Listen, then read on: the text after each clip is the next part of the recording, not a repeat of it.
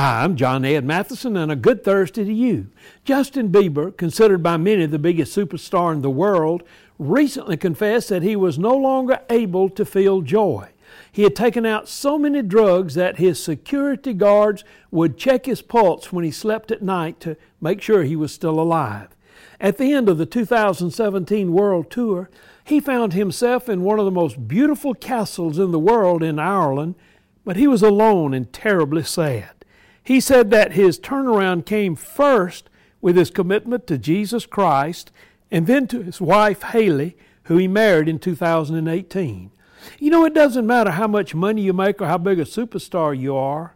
Without Jesus, you are nothing. But I've got good news. You can discover that with Jesus, you can be the richest person in the world.